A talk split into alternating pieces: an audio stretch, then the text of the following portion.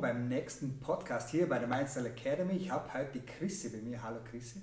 Hallo, Philipp, freut mich. Schön, danke, dass du da bist. Wir stellen natürlich die Chrissy vor, wie alle unsere Interviewgäste, aber Chrissy ist ein bisschen spezieller, weil sie einen Teil macht bei meiner Ausbildung, der Teil der Stimme. Und deswegen musste die Chrissy heute ans Mikro bekommen, mal auf eine andere Art und Weise nicht zum Singen, sondern eben die Stimme mal auf diese Weise zu nutzen. Ähm, Chrissy hat unter anderem bei meiner Hochzeit gesungen. Ja, schön, dass ich das machen hier dürfen. Ja, und, so schön. Äh, wir kennen uns auch schon ein bisschen länger. Mhm. Ähm, und ich wusste, Chrissy müssen wir in meiner Ausbildung haben. Erstens nicht nur, weil sie die stärkste Stimme von Adelbergs ist, sondern weil sie das richtig, richtig gut kann. Und wir werden ähm, morgen quasi äh, bei uns in der Ausbildung alle Zeuge davon werden.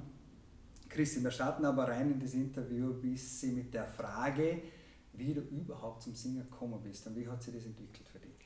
Bei mir war das so, das ist mir quasi in die Wiege gelegt worden, ja. weil meine Mama Sängerin ist und äh, ziemlich alle Verwandten in Mamas Richtung. Okay. Und mit mir hat man natürlich, wie mit meinen Brüdern, auch viel gesungen und ich hier das dann äh, so wirklich in, in, in mir verinnerlicht und bin dann mit fünf schon in dem ersten Kinderchor gewesen, mit sieben schon Solistin im Kinderchor, dann weiter Musikhauptschule, dann Ausbildung zur Solo-Gesangsausbildung Opern, Operetten, Musical, mhm. zehn Jahre.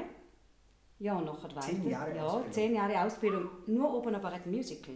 Dann Umschulung, acht Jahre für Soul, Gospel, Funk, Rock, Jazz und Pop. Das, was dir richtig am Herzen liegt? Ja, oder? das ist meine Leidenschaft. Ja. Da bin ich dann auch mit Mitte 20 draufgekommen. Klassik okay, aber nicht für mich. und danach habe ich noch ähm, eineinhalb Jahre so eine Profi-Jazz-Ausbildung in Zürich gemacht. Also ich bin wirklich 20 Jahre an der Stimme trainiert. Wow, mhm. okay. Also das ist mir, das ist, hat mir mein ganzes Leben verfolgt und, und ja, das ist meine Leidenschaft. Mhm. Cool. Mhm. Jetzt weiß ich natürlich, dass das nicht nur dein, also es ist eigentlich nicht dein Hauptjob. Mhm. Hast eigentlich nie Ambitionen gehabt oder selber gesagt, das muss eigentlich mein Hauptjob sein. Also ich will nichts anderes machen wie Musik und Singen. Doch, das war schon mal eine Idee, aber das ist bei uns im Vorarlberg. Irgendwie habe ich das Gefühl, ich bin in der falschen Stadt äh, äh oder im falschen Land groß geworden. Ähm, ich wollte irgendwann mit 16 meine Koffer packen und nach London gehen mhm. und äh, bin natürlich dann von meiner Mama äh, aufgehalten worden und sie hat gesagt, zuerst wird die Lehre fertig und dann bist du natürlich wirklich, äh, äh, du machst erst die Lehre, Häuselbauergesellschaft Vorarlberg äh, und dann, ja, dann machst du halt weiter nebenberuflich mit der Musik mhm. und dann, dann die ersten Bands mit Mitte 20 und äh, irgendwie bin ich dann so äh, hängen geblieben. Mhm. Leider. Ich wäre gern weitergegangen, habe aber trotz allem viele große, schöne Projekte machen dürfen und, äh, und vielleicht ist es auch gut, dass die Menschen hier mich so erleben dürfen, oder? Und nicht nur vor der... Eindeutig von Entfernung. Trotzdem hast du aber letztes Jahr äh, mhm. einen Sprung quasi probiert. Ja. Kann man so sagen, oder? Ja, das kann man sagen. das war so eine Idee. Eine ich wollte Idee. einmal im Leben, einmal im Leben wollte ich auf der Bühne in Deutschland stehen, The Voice of Germany. Ja. Mhm. Das habe ich geschafft. Mhm. Erzähl uns ein bisschen von der Erfahrung. Die Erfahrung ist, äh, also ich, ich habe mich kopflos eigentlich beworben, einfach mal probieren, in der Hoffnung, da schreibt niemand zurück vielleicht. und äh, ja, dann habe ich mich beworben und dann habe ich ja eine Einladung bekommen für das erste Casting. Mhm.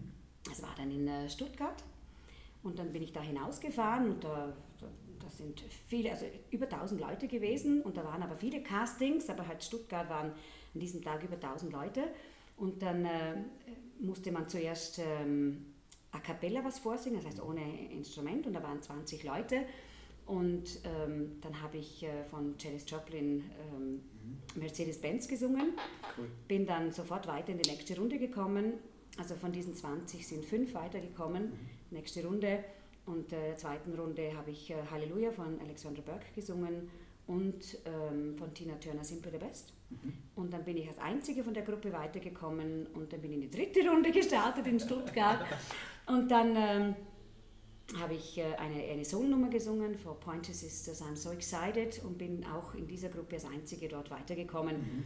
Und ähm, so ist es, durch, durch, durch äh, Corona ist natürlich das, das äh, mit dem Live-Castings dann irgendwie ähm, ausgefallen. Mhm. Wir äh, haben aber trotzdem Castings gemacht. Wir mussten uns selbst zu Hause aufnehmen. Okay. Und es war sehr gut organisiert, muss ich sagen, sehr professionell. Also ja. unglaublich professionell. Und dann, äh, man durfte sich ja die Titel dann nicht wirklich aussuchen. Also mhm. hast 100 zur, zur Auswahl gehabt und von diesen 100 habe ich 20 gekannt, weil das alles so moderne Sachen waren, wo ich gar nicht singe. Also das für mich, jedes Lied musste ich im Internet nachschauen. Aber, aber es waren natürlich auch tolle Nummern dabei von Tina Turner und alte Rocksongs, die mir natürlich sehr gut liegen und ich habe mir da mhm. wirklich äh, tolle Songs auch ausgesucht und habe dann diese eingeschickt und bin dann auch in dieser Runde weitergekommen und dann die nächste Runde, ich bin immer weitergekommen irgendwie, das ist so geflossen. Mhm. Das ist irgendwie da, da war, das ist wie, das war so ein Flow. Ja, cool. Ja, und irgendwann dann die Einladung direkt äh, nach Berlin. Mhm. Und äh, das ist so, da haben sich gesamt über 10.000 äh, Menschen beworben für mhm. dieses Casting. Ähm, Luxemburg, äh, Österreich, Schweiz, ähm, Deutschland, ähm, Liechtenstein und Südtirol. Mhm. Also waren da dabei. Mhm. Und da sind für über, über 10.000 sind dann 130 eingeladen worden. Ja, und da war ich dabei. Und das war spannend.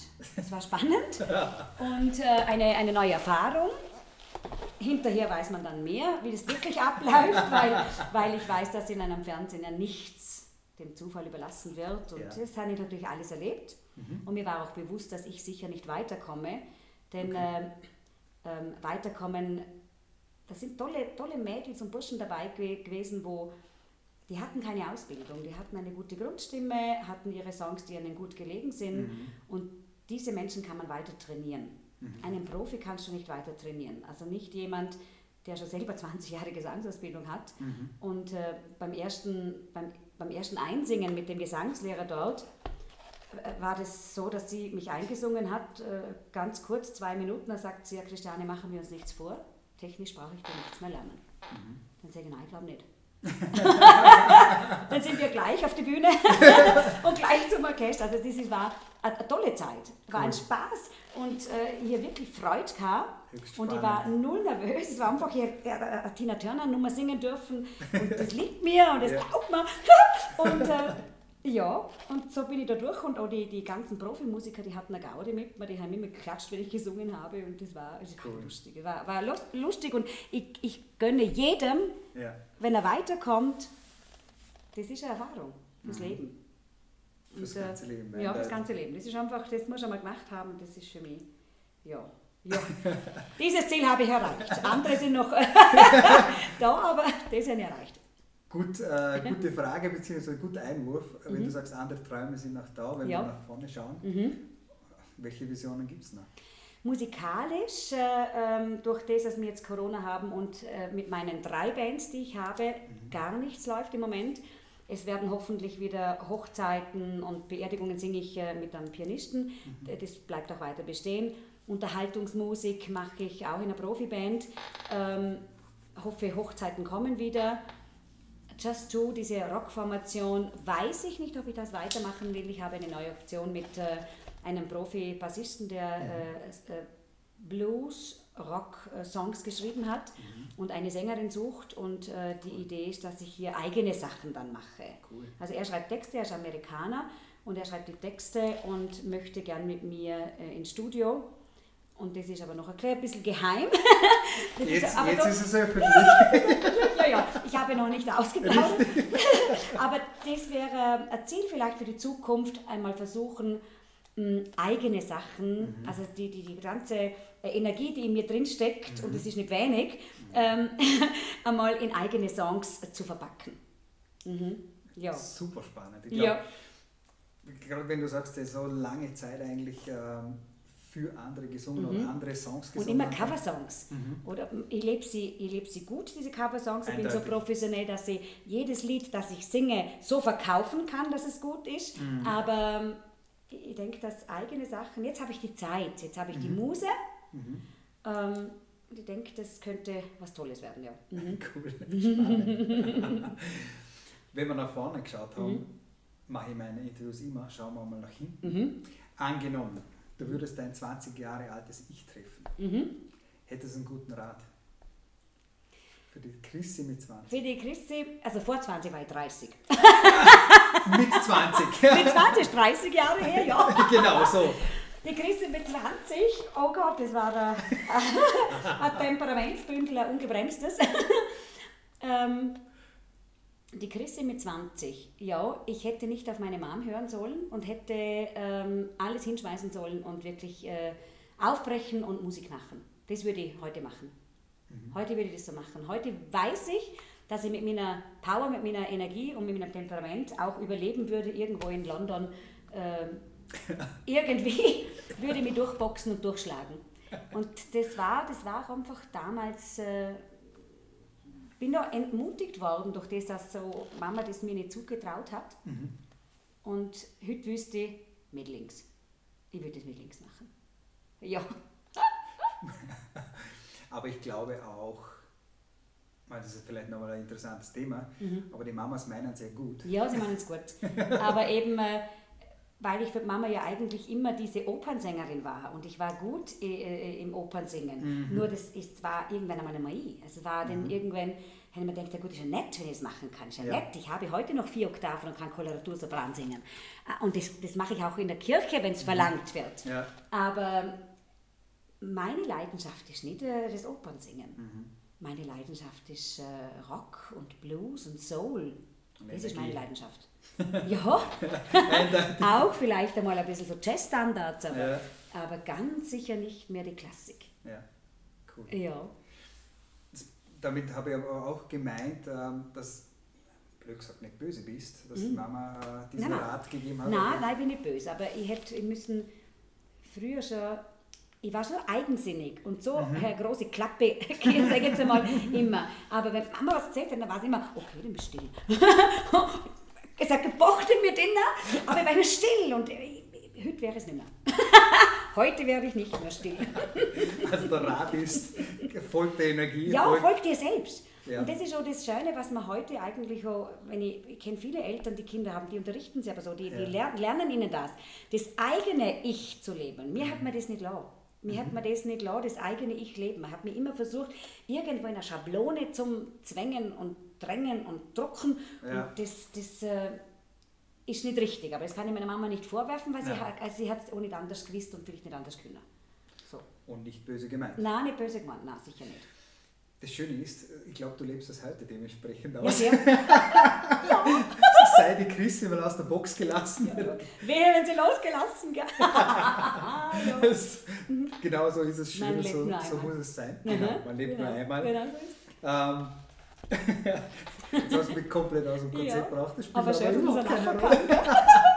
so muss es sein. Ja, finde ich auch. Ähm, möchte aber noch dort ansetzen und zwar vielleicht bei der Frage, Gibt es irgendwie einen Glaubenssatz, ein Motto oder ein Sprüchlein vielleicht, wo die über das, dein ganzes Leben hinweg schon begleitet hat?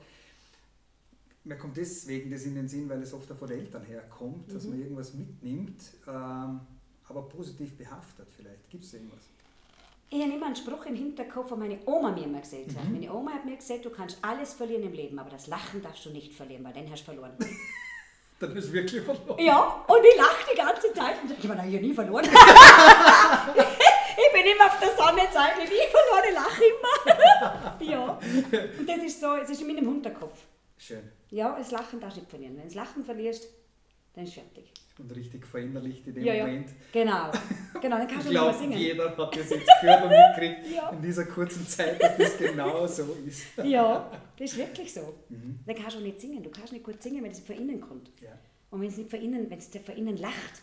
Also ich, ich sage nicht, ich sage oft eigentlich, es lacht mir so. Mhm. Das war auch, wo ich in Berlin war. Mhm. Ich habe die ganze Zeit gelacht. Mhm. Ich habe mir schon gedacht, die denken, ich bin. Aber ich lache die ganze Zeit. Die sind alle haben so Mimik und ich die ganze Zeit gelacht. Und diese, diese, diese äh, äh Kameramänner haben immer gesagt, mit der Christiane, das ist einfach so lustig und die ist so aufgestellt. Die hat immer so gesagt, mit der, ihr seid so lustig. Und dann denkt siehst ist doch was Gutes. Dann bin ich sicher so in Erinnerung geblieben. Das Leben darf ja. leicht sein, oder? Ja, und genau, lustig genau. genau, das muss so sein. Ja. ja, es ist nicht immer die Tränendrüse, wo, wo äh, oh, das Interview, wo ich damals gehabt habe in, in, in Deutschland, das war ja eigentlich lustig mhm. und so wie ich wirklich bin und da haben mich so viele äh, äh fremde Leute auf Facebook angeschrieben, wo gesagt haben, endlich einmal jemand, wo so fröhlich lebt und nicht immer diese negativen und diese Tränendrüsen-Geschichten, äh, äh, sondern die steht hin und, und redet, wie der Schnabel gewachsen ist und, und lacht einfach die ganze Zeit. Auch wenn man es nicht versteht, man muss mitlachen also die ganze Zeit. Denke ich mir, siehst so bin ich. Ja. Ja. Beschreib dich auf den Punkt genau Ja, so. voll. Cool. Ja. Christi, gibt es auch irgendwie Menschen, Bücher, irgendwas, was dir auch über die Jahre hinweg geprägt, verändert, beeinflusst hat?